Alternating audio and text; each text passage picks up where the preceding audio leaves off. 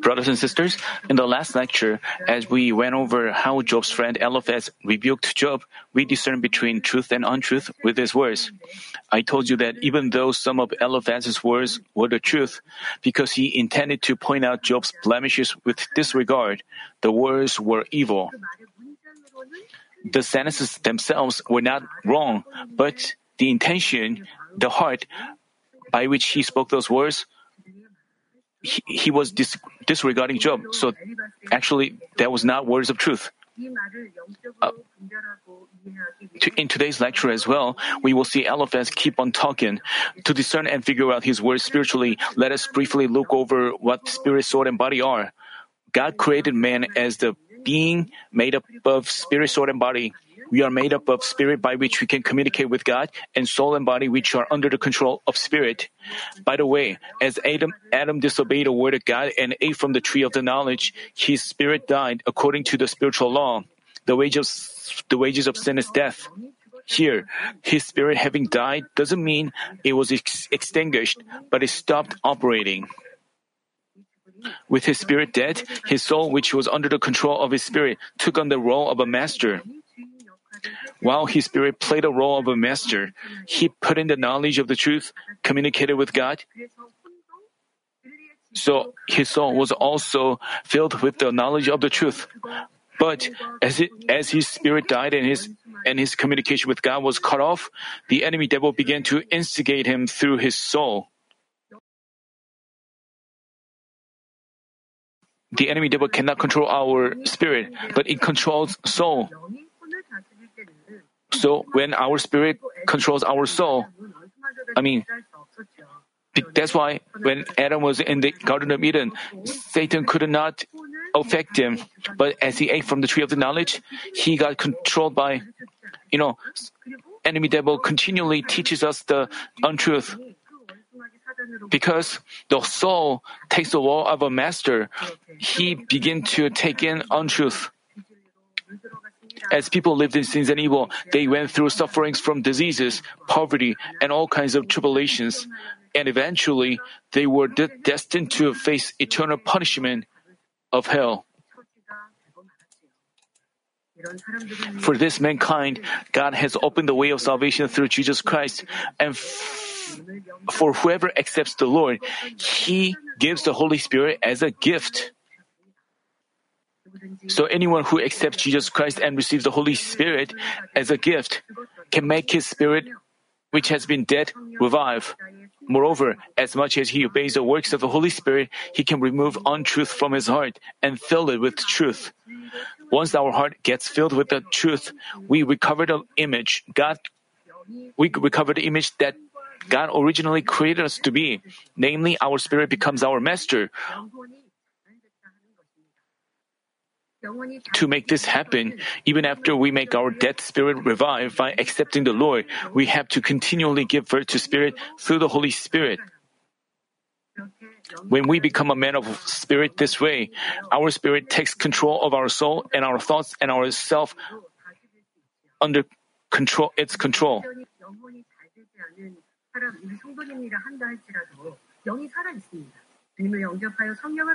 Once you accept the Lord, our dead spirit revives. But the size of our spirit, because while we have a lot of untruth, because the size of our spirit is small, the spirit cannot properly take the control of a master. So, spirit, uh, untruth, there is a severe fight between truth and untruth. And also the enemy devil. Even though, even after we accept the Lord, we have to stay awake and maintain the fullness of the Holy Spirit. Otherwise, we cannot make our soul prosper perfectly. So what we, what we should do once we uh, accept the Lord, as we learn the we have to make our spirit grow gradually. So our truth in our heart grows. It grows to 50% and into 100%. As we do so, our spirit takes the control of our master.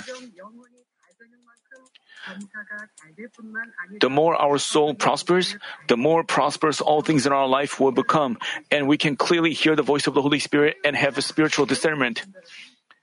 Only then can we have have spiritual discernment. Even if you have lived a long Christian life, that doesn't mean you have spiritual discernment. Even after our spirit has revived, while you have a lot of untruth, while you have you are operate you are controlled by the operation of the soul from enemy devil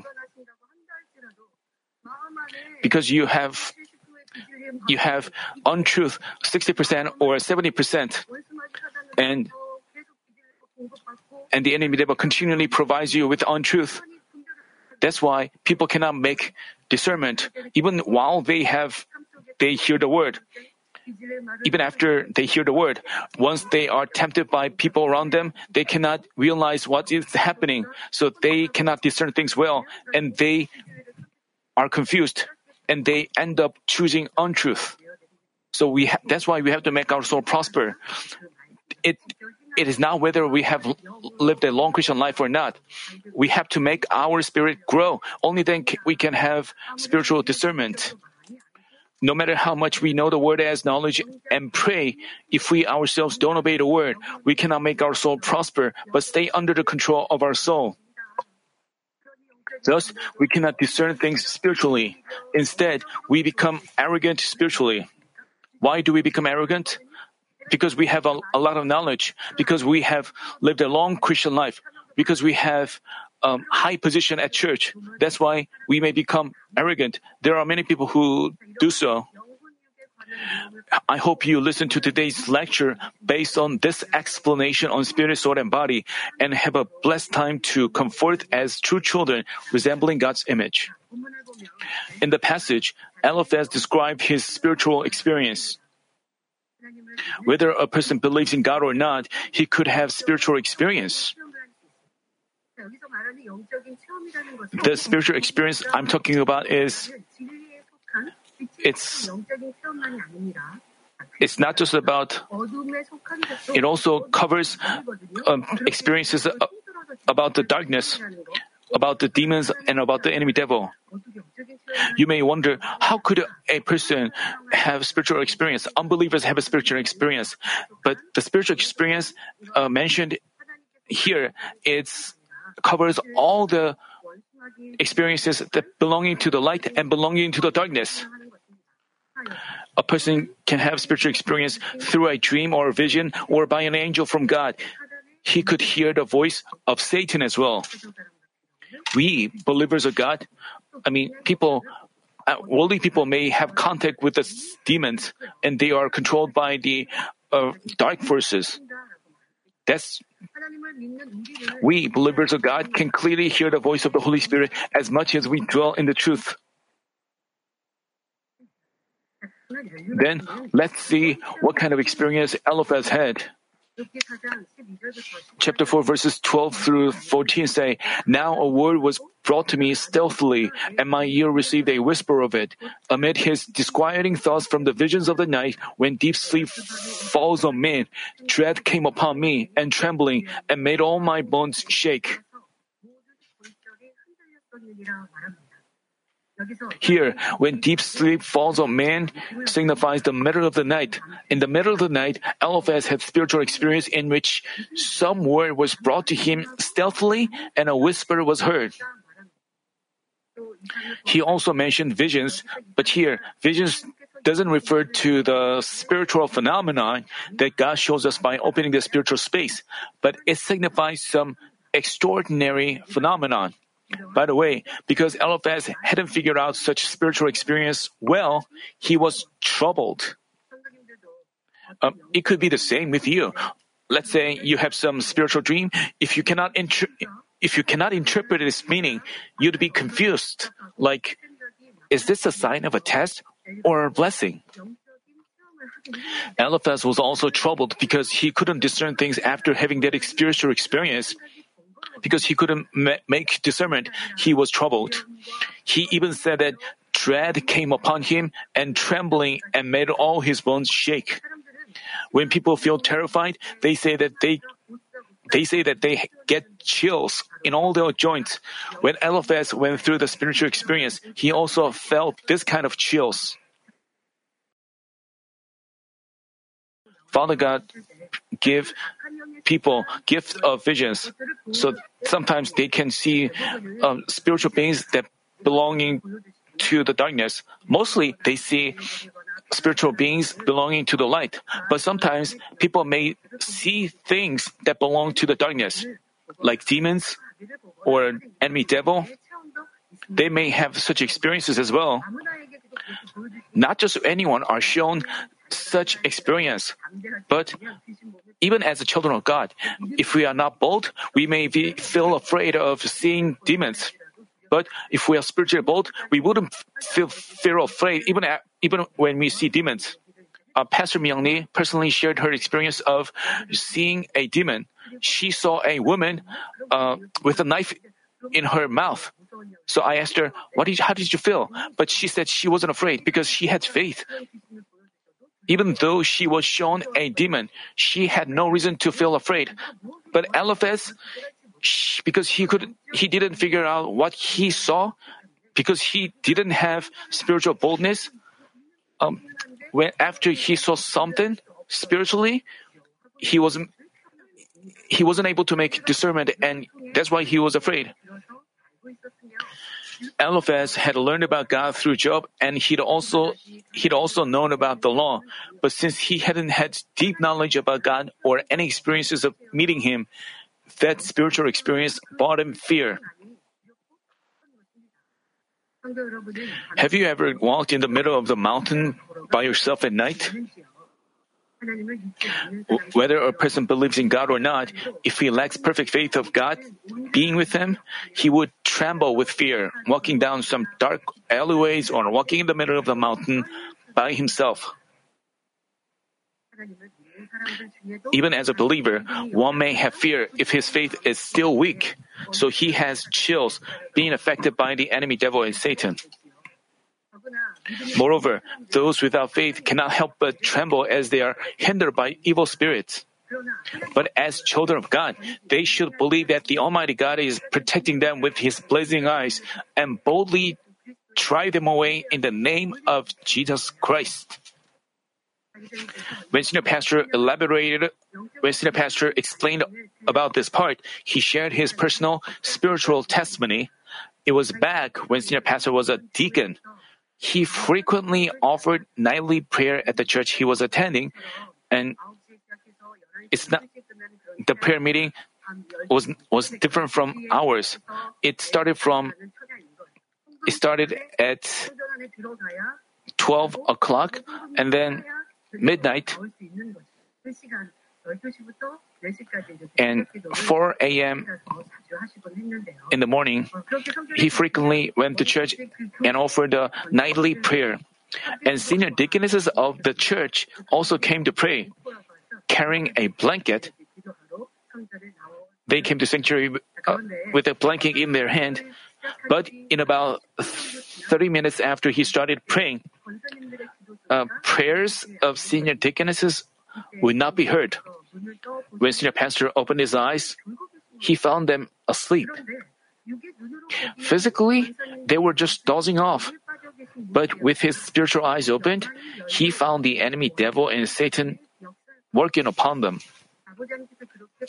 And Father God allowed him to see what was happening spiritually.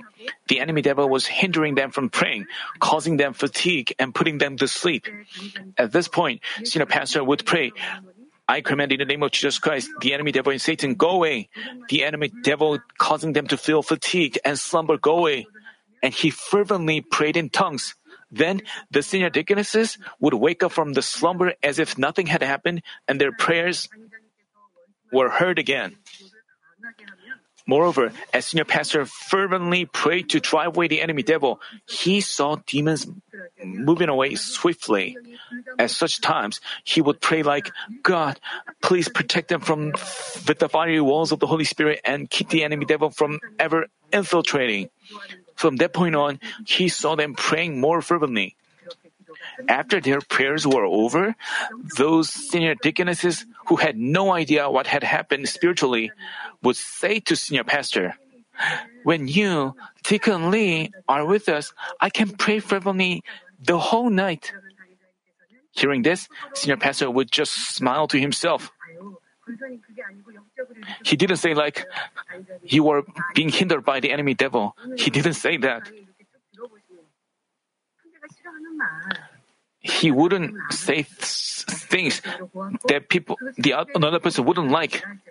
Even though it could be helpful, when the other person doesn't want to want to hear that, he would refrain from saying it. But he just smiled to himself. So he himself had such great spiritual awakening through that experience. Even though they are not seen by our physical eyes, spiritual beings which belong to either light or darkness are surely present in our life. I pray in I pray that all of you always dwell in the truth, thereby being protected by the heavenly hosts and angels. Eliphaz kept on sharing his personal spiritual experience.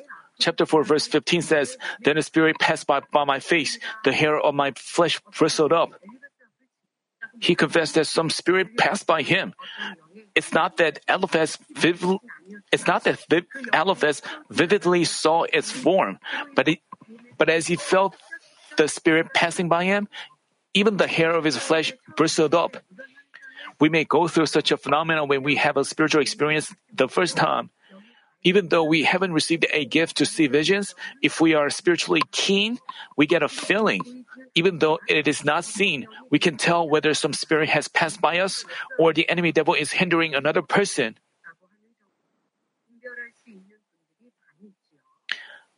The story of Eliphaz's spiritual experience went on.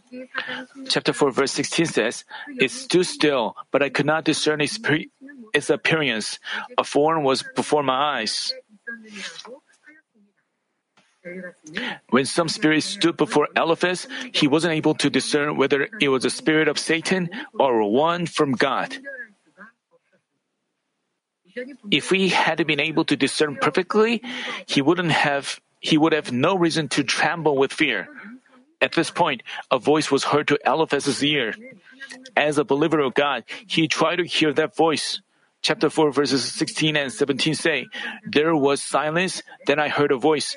Can mankind be just before God? Can a man be pure before his maker?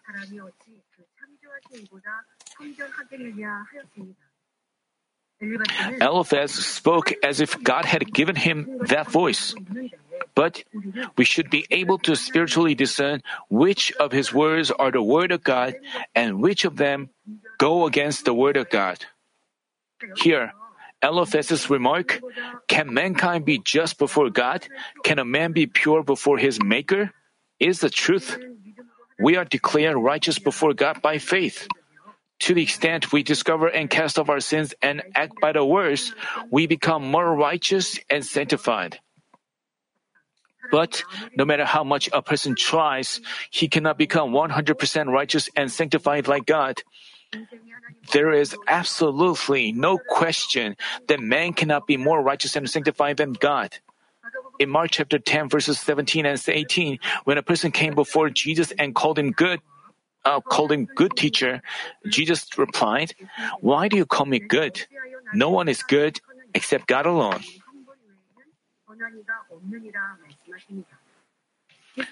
Uh, being one with God originally, Jesus is obviously goodness itself. But how come he said that only God is good? The reason was this man didn't this man didn't didn't talk to Jesus believing him to be the Son of God, and he called him good teacher, merely considering him to be a man. Namely, because there's no good ones among men, Jesus asked, Why do you call me good? And said, No one is good except God alone. Through this word, Jesus reminded him that only God, who is goodness, light, and love itself, is good.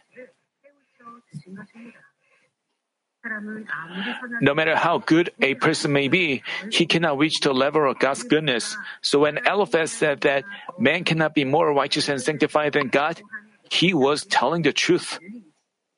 But when Satan deceives people, it craftily mixes truth with untruth, hindering them from discerning things.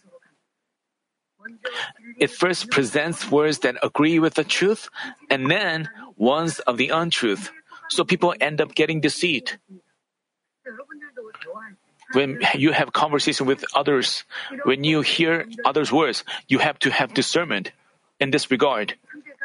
When another person talks about another person, compliments another person who is not present right now, he compliments him.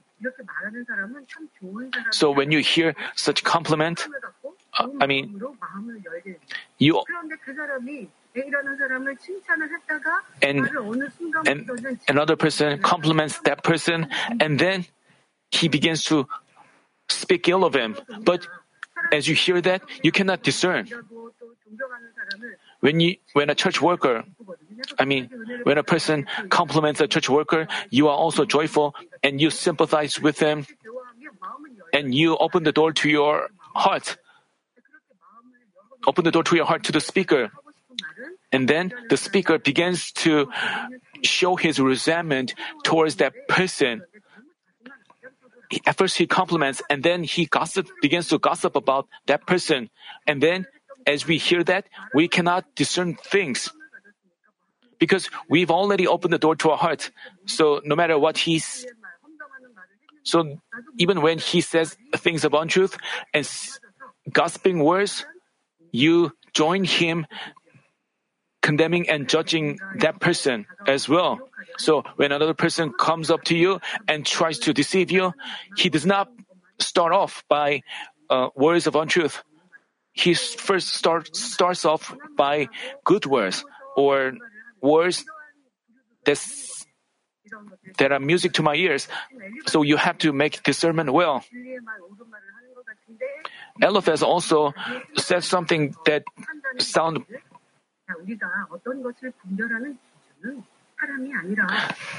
I mean, the standard by which we discern things should be the Word of God, namely the truth, not man's words. From now, let us explore how we discern spirits. Spirits are divided into ones belonging to God and ones belonging to darkness. To discern spirits means to discern between spiritual things, fleshly ones, voices of the Holy Spirit, fleshly thoughts, good and evil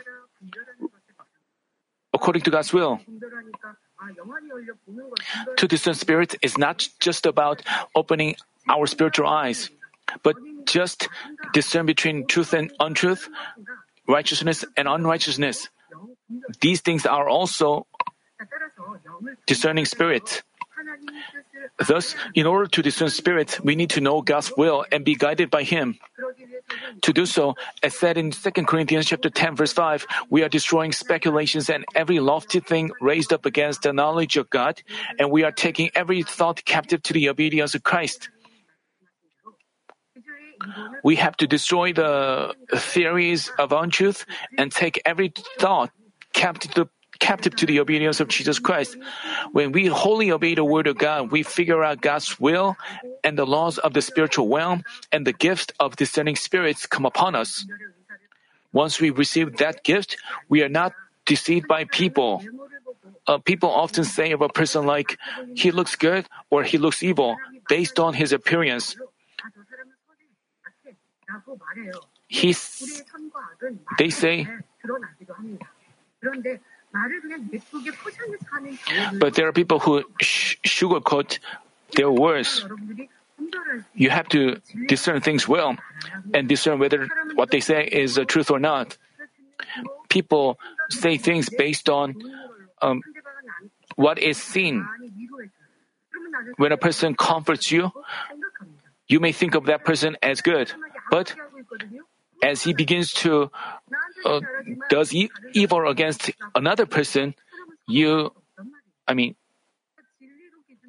you have to set the standard by the truth. But people discern things based on whether someone does treat them well, treats us well or not. But this standard is far from God's standard.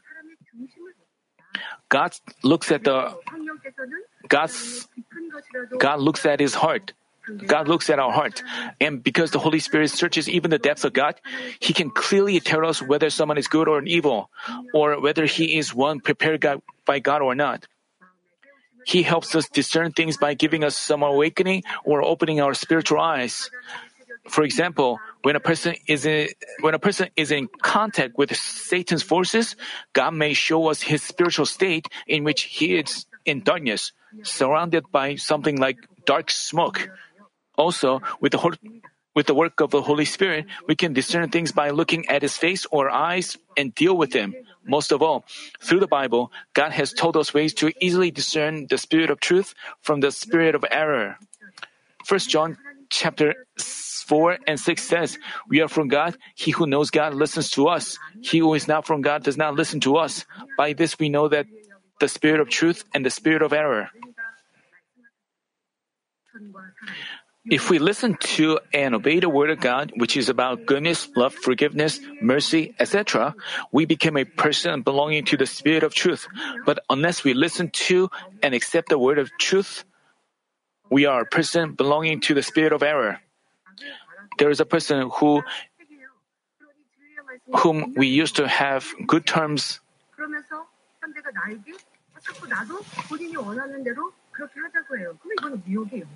Uh, when a person tries to deceive us, um, we have to discern well, and, and that person then we have to know that he is deceiving us. This is the spirit of error. And we have to drive them away. Even if he does not listen, if he doesn't listen to us, even if we advise him, we shouldn't be in our relationship with others. We have to discern things well. I hope you have the ability to discern spirits we have to examine what kind of words we hear and speak. While we profess that we belong to the truth and long to become a man of spirit quickly, if we enjoy hearing someone who speaks words of untruth and even join him in doing that, we are definitely not able to discern spirits. Neither can we be said to be a person belonging to the truth, while we enjoy hearing, judging, condemning, gossiping, and slandering words.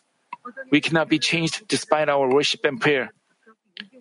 There's a, a person may insist that he loves the church and the shepherd, but he people don't doesn't don't recognize me. People don't. At first, he started to say that he loves the church and the shepherd, but his real true intention was his resentment. Like no one recognized me. Actually, he tried to say resenting words. He started with words about how he loved the church, how he loved the shepherd, how he worked faithfully for the church.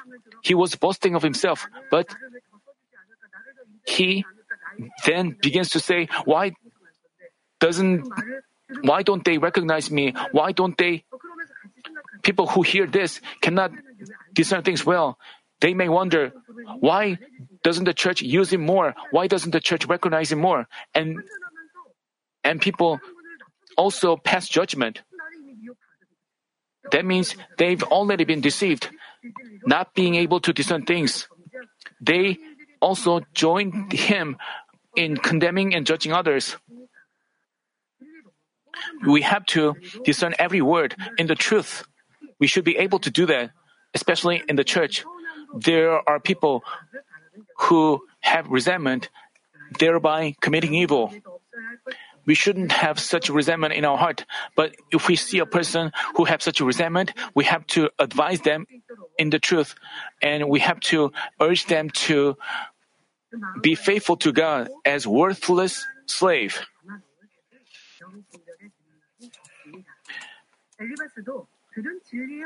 Eliphaz also, also Eliphaz had had a word of truth. Eliphaz had heard a word of truth, but since he hadn't achieved it in his heart, he judged and condemned Job. The earlier remark that Eliphaz made was the truth, but he went on to say something which was not right. Chapter 4 verse 18 says, He puts no trust even in his servants, and against his angels he charges error. It said, doesn't God trust his servants? Because he trusted Abraham, he called him to be the father of faith. He refined and used him. He looked at his heart. Even though they were not perfect, he used them. God trusts them. He trusted Moses. He trusted Apostle Paul. God knows and determines all things in advance. Having foreknown everything since before time began, He selects and uses His servants, trusting them. On the contrary, God didn't trust those who are set up in man's will, not in His. For example, Saul wasn't set up as the king by God, but according to people's demand. When the Israelites earnestly requested God to set up their king, God warned them of undesirable things, undesirable outcome that might happen with the king. As the people still wanted a king, Saul was set up as their king, and Saul ended up being abandoned by disobeying God. But as for David, who was recognized by who was recognized by God as a man after his heart, he was anointed in God's will and set up as the king. God trusted David to the end, and David himself also lived up to God's expectations and became the greatest king in the history of Israel. Also, Apostle Paul was a man of God set apart under his providence, as said in Romans chapter 1 verse 1. Paul, a bondservant of Christ Jesus, called as an apostle, set apart for the gospel of God. Because God set him apart, seeing his unchanging heart, there's no question that he trusted him. Then, do you think God trusted Judas Iscariot, one of Jesus' 12 disciples? In John chapter 6 verse 64, Jesus said to his disciples, But there are some of you who do not believe. Because because he said some, uh, he, he used that plural form. It was more than one. Jesus was referring to Judas Iscariot who would sell him and Thomas who had a lot of doubts. Of course, after Thomas touched the resurrected Lord himself, he possessed true faith and became an apostle who was even martyr for the Lord. But as for Judas, knowing from the beginning that he would betray him, Jesus didn't trust him. Still, he couldn't trust him. Even though he wanted to trust him, because what he based on what he did and he, because he was not willing to change he couldn't jesus couldn't trust him. Does this mean that jesus kept away from him? No. He didn't let go of him but gave him chances wanting him to be changed. He gave him many chances and that's why jesus allowed him to take care of the treasury, you may, uh, people may say, because Jesus didn't trust him, Judas went his way. No, it's not the truth. Jesus expected him to be changed to the end and gave him chances. But because Judas refused to change, he eventually went his way. As we can see, there are servants not trusted by God, and the ones whom he trusts and sets up with his foreknowledge and under his providence. With misconceptions about God, Eliphaz said, and against his angels he charges error.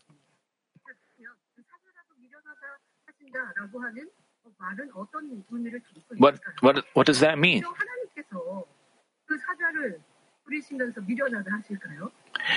Who, who is our God? How could the heavenly hosts and angels, whom He directly manages, be ever foolish? Once God has set up His angels, He doesn't call them foolish. I mean, here, angels could have different meanings according to the Bible. Once, once God has set up his angels, he doesn't call them foolish. He would empower them to successfully carry out their missions. When God sets up a man and uses him, would he say to him, Why are you so stupid? No, but the Bible mentions that God has chose, chosen the foolish things of the world. What does this mean? God said in 1 Corinthians chapter 1 verse 17, God has chosen the foolish things of the world to shame the wise. But he didn't mean to say that he uses foolish people, but God meant that he uses the humble and good, not those who are arrogant and pretend to be wise out in the world. Those people who are humble and good they may look stupid in the eyes of the worldly people because they don't seek their own benefits, because he always makes sacrifice for others. He may look stupid. So they are they may be disregarded by the worldly people. That's why the Bible mentions the word uh, that word, the foolish. As we find in the Bible, the man of God chosen and used by him, such as Joseph, David, Apostle Paul, etc., were all smart and wise. Peter, fisherman, uh, you know, Jesus used fisherman, but Peter, what he said was fairly wise. He was well taught and he surprised others. He changed into a person who you may wonder, God uses the wise people, but I don't have knowledge. I don't have academic achievement. Does this mean I wouldn't be used? No, that's not the case. But if we are humble and good and pursue, pursue goodness and fear God, God, you know, God is the beginning of wisdom and understanding.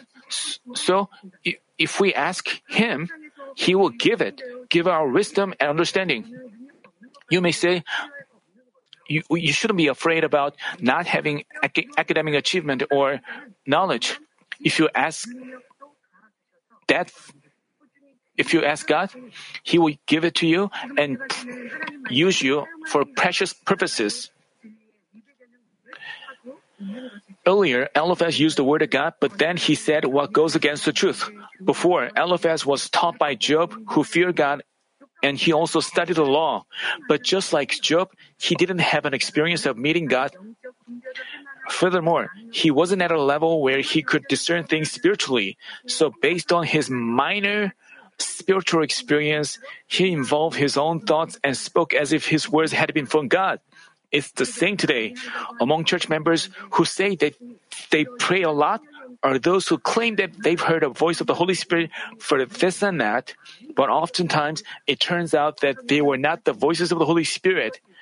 Even if we have the ability to hear the voice of the Holy Spirit, until that ability reaches the 100% point, we need to, we need training processes to discern whether it is His voice or not. Thus, when we are not able to distinctly discern His voice, we should refrain from asserting that something is the work of the Holy Spirit. There are also a lot of people.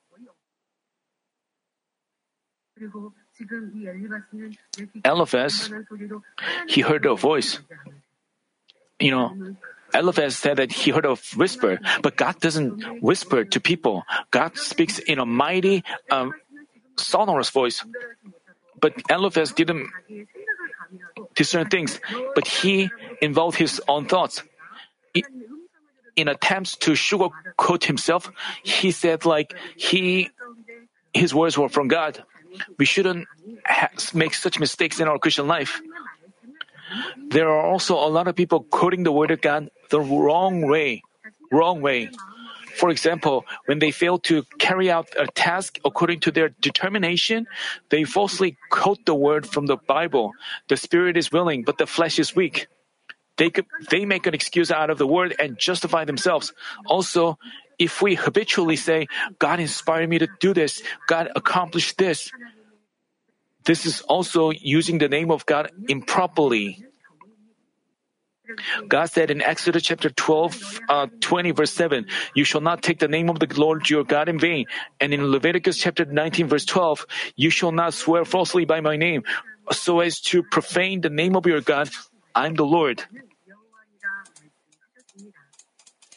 If anyone lies in the name of God and calls his own thoughts the work of the Holy Spirit with an intention to show off himself, we have to know that he is lying before God as well as people. This is a greater sin. As we take a look at Eliphaz's following remarks, we find Eliphaz having become arrogant for his spiritual experience and attacking and disregarding Job with all kinds of sarcastic expressions. Earlier, I mean, in the earlier in the earlier session, he also rebuked Job and with all kinds of words.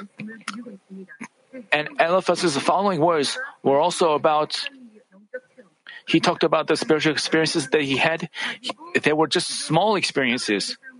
He used such experiences in rebuking Job, and he was boasting of himself with arrogance. And being arrogant, he was rebuking Job. Chapter 4, verses 19 and 20, 20, say, How much more those who dwell in houses of clay, whose foundation is in the dust, who are crushed before the moth. Between morning and evening they are broken in pieces. Unobserved, they perish forever. In his figurative speech, Eliphaz stated that Job was like a man who dwelled in houses of clay, whose foundation was in the dust, and who is crushed before the moth. Who would be crushed by the moth? This is the kind of expression that we've heard for the first time. We may heard other similar expressions, but that kind of that specific expression is, you know, moth. That small thing. Who would be crushed by such a trivial thing? Eliphaz stated that Job would be crushed by the moth.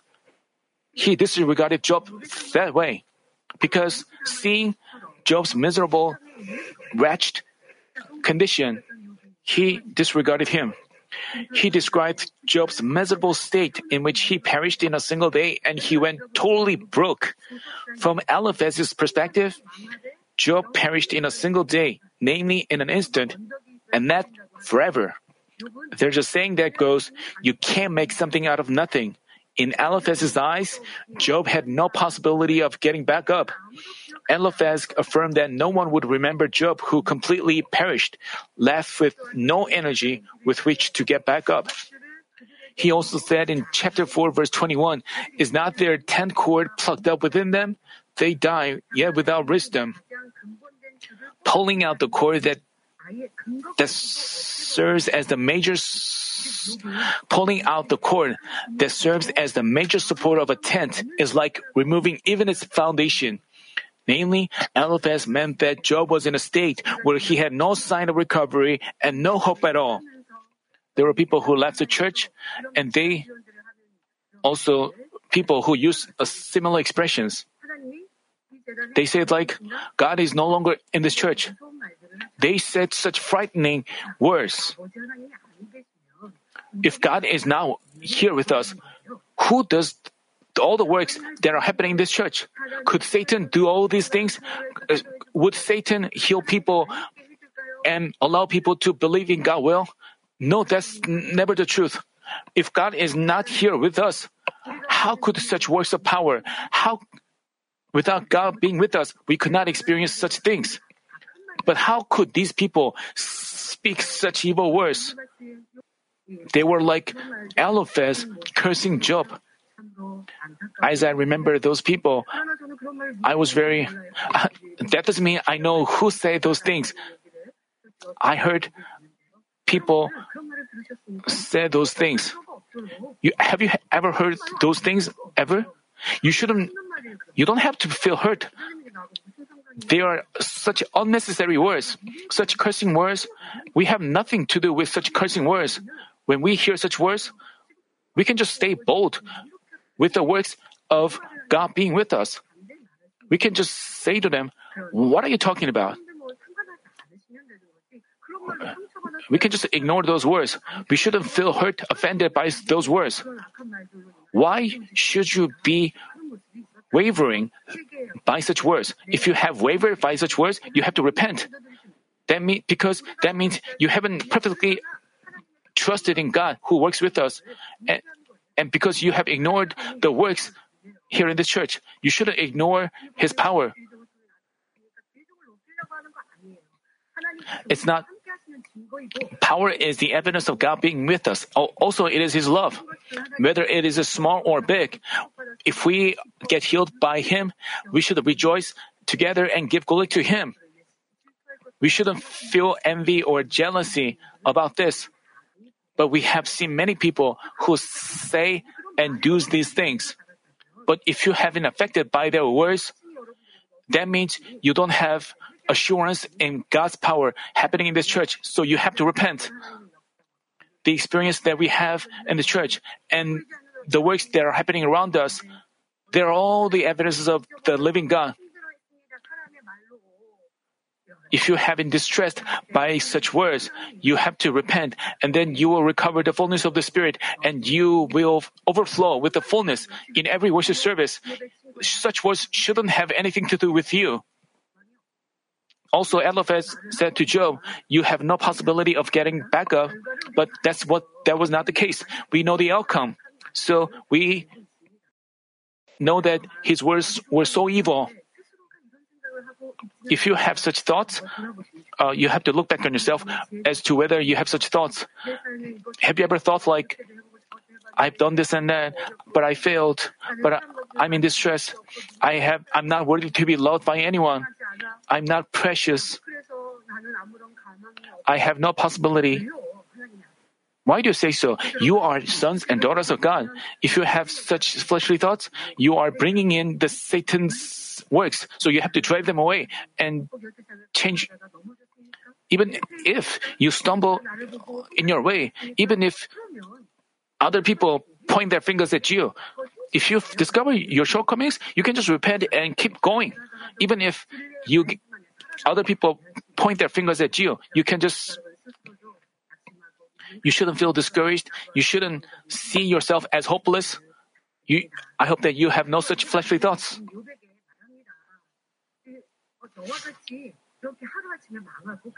You, uh, and he and Eliphaz sarcastically said that such people die without wisdom. You know, Job perished in a day, and Eliphaz said that such people die without wisdom. He sarcastically said this. In other words, he said like, Hey Job, as a man with a lot of wisdom, you previously ad- admonished and counseled others, but where is your wisdom now? If you have been truly wise, would you be just like that now? In the past, Eliphaz came to Job for his teachings and respected him, but as Job was destroyed and left with nothing, he belittled him so harshly.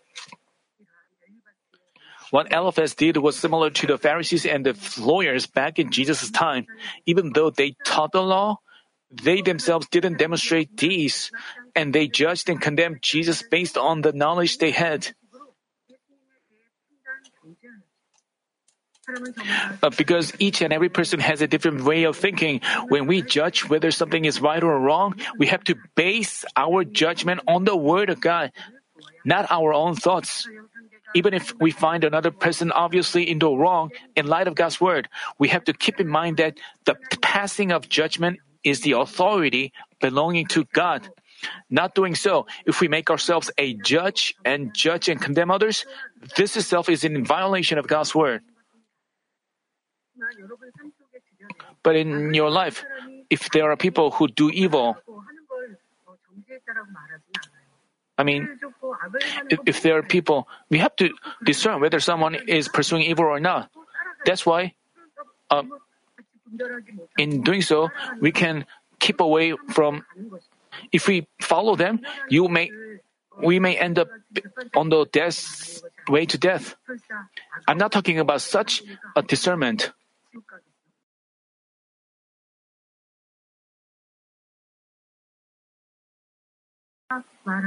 But based on someone's words or deeds, if he is uh, blaspheming God or interfering with the church, we should at least discern what he is in doing. Spiritual discernment is necessary, but we shouldn't judge and condemn others. We shouldn't make ourselves a judge. We shouldn't say like he will go to hell. He has no chance.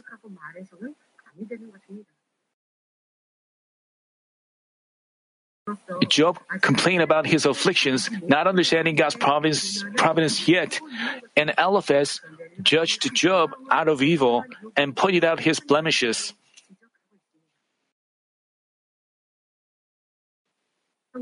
Brothers and sisters, how would our Lord have acted? As said in Matthew chapter 12, verses 19 and 20, our Lord and our Father God didn't give up to the end even those who are like bruised reeds and smoldering wicks, but give them chances and love them.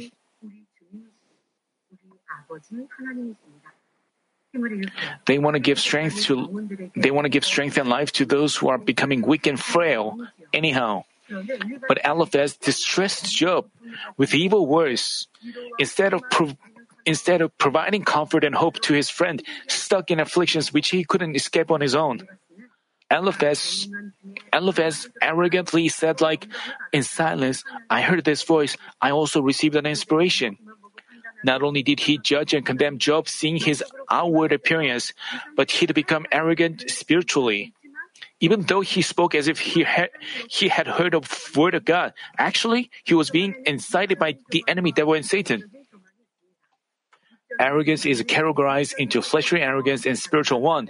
Fleshly arrogance is easily to be seen as a person desires to boast of his physical areas which he thinks better than those of others and he neglects others. As we learn the truth in our Christian life, it's relatively easy to discover and cast off fleshly arrogance, but spiritual arrogance is not as easy to discover and cast off. Suppose we haven't achieved we haven't achieved the truth in our heart, but only keep it as knowledge in our head. If we misconceive that we've achieved it, we become spiritually arrogant. As we get more experienced as a Christian and rise to a higher position at church, we may misunderstand that our faith has also grown accordingly. Because we consider our faith strong enough, we become inclined to discern and teach others. Because we take pride in having faith, we cannot accept others' advice. Even while hearing the word, we judge and condemn others. Let's also say you've had spiritual experiences by hearing the Spirit's voices or seeing things with your spiritual eyes, or you've learned a lot of spiritual words, or you've become experienced and skilled in the field you've been long been in charge of at the church. Then you might become arrogant, thinking that you know better. To talk about other cases, some novice believers who are spiritually keen can see visions and hear voices. They can they should be cautious and not become arrogant. Being spiritually keen could be a great merit, but chances are that they become arrogant and hear Satan's voices. As for such members, those with strong faith should offer them good guidance and help them diligently arm themselves with the word, pray, and grow in the truth so that arrogance won't infiltrate. They should also constantly reflect on themselves to check whether they have spiritual arrogance as well as fleshly arrogance and indeed achieve a humble heart before God. Let me conclude the message. Brothers and sisters, as we watched the scene where Eliphaz judged Job, we talked about the importance of spiritual discernment and what it's like to become spiritually arrogant. 1 Corinthians chapter 3 verse 18 says, Let no one let no man deceive himself. If any man among you thinks that he is wise in his age, he must become foolish. We know that the we know that the fear of God is the beginning of wisdom. So while a person doesn't fear God, if he thinks of himself as man of wisdom and understanding, this is being arrogant before God. As his knowledge and arrogance keeps him from accepting the word, he may end up on the path to destruction. I mean, becoming foolish, um, it means making ourselves resemble a little child with a pure, simple, and a humble heart. Once we become a spiritual child this way, because we've forsaken our own wisdom, we pay attention to God's word, make bread of it, and just obey. In obedience to the word, we don't judge others but love and serve them. While we have no spiritual discernment, if we just have the word piled up as knowledge, we become more arrogant spiritually and make ourselves a judge and commit many sins. Thus, we have to arm ourselves with the word spiritually, obtain spiritual discernment, and always stay on alert to prevent ourselves from being arrogant. The Bible says, He who conceals a transgression seeks love, but he who repeats a matter separates intimate friends. Therefore, we have to refrain from imprudently judging and slandering others like Eliphaz did, but compliment them on their merits and cover up their shortcomings with love. I pray in our Lord's name that all of you spiritually arm yourself with the word of truth, have your soul prosper, clearly hear the voice of the Holy Spirit, and discern things spiritually.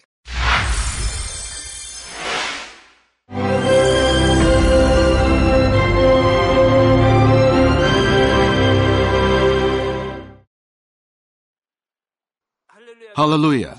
Almighty Father God of love. Please lay your hands on all brothers and sisters receiving this prayer here in attendance.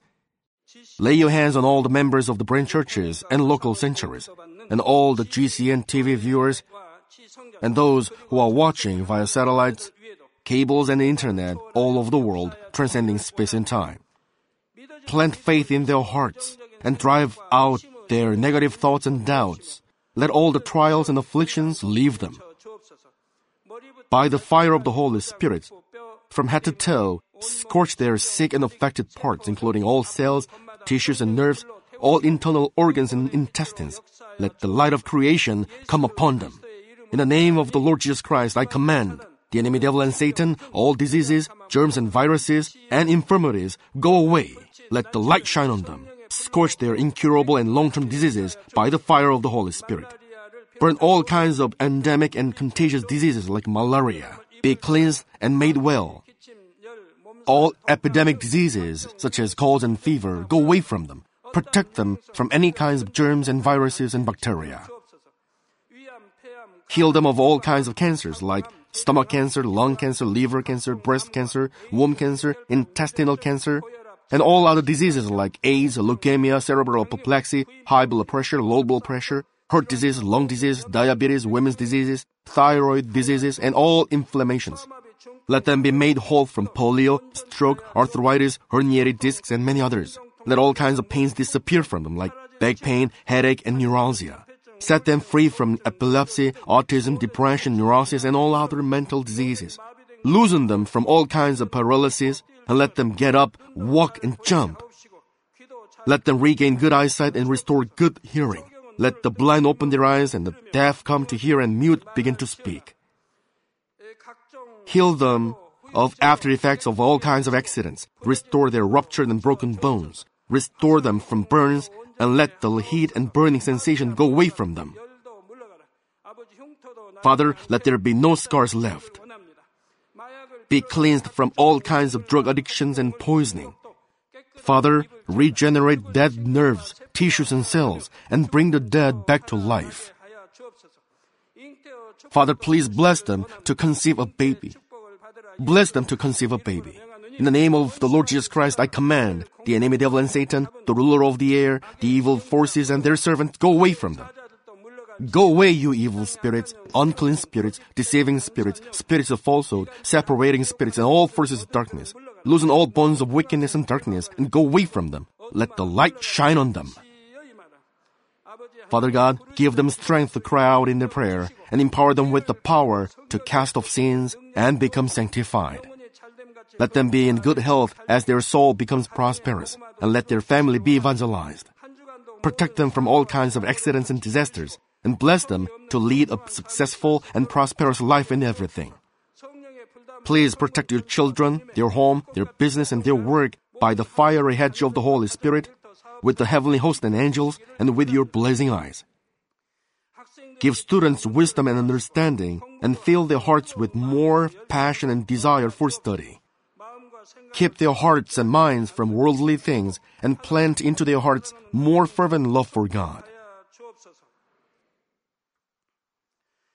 Bless your children and let them give glory to you in everything they do, whether they eat or drink or whatever they do. Let them confess and testify to the living God. I've met God, I've experienced God, and received His answers and blessings. Father God, thank you. Let all glory be to you alone. In the name of our Lord Jesus Christ, I pray. Amen.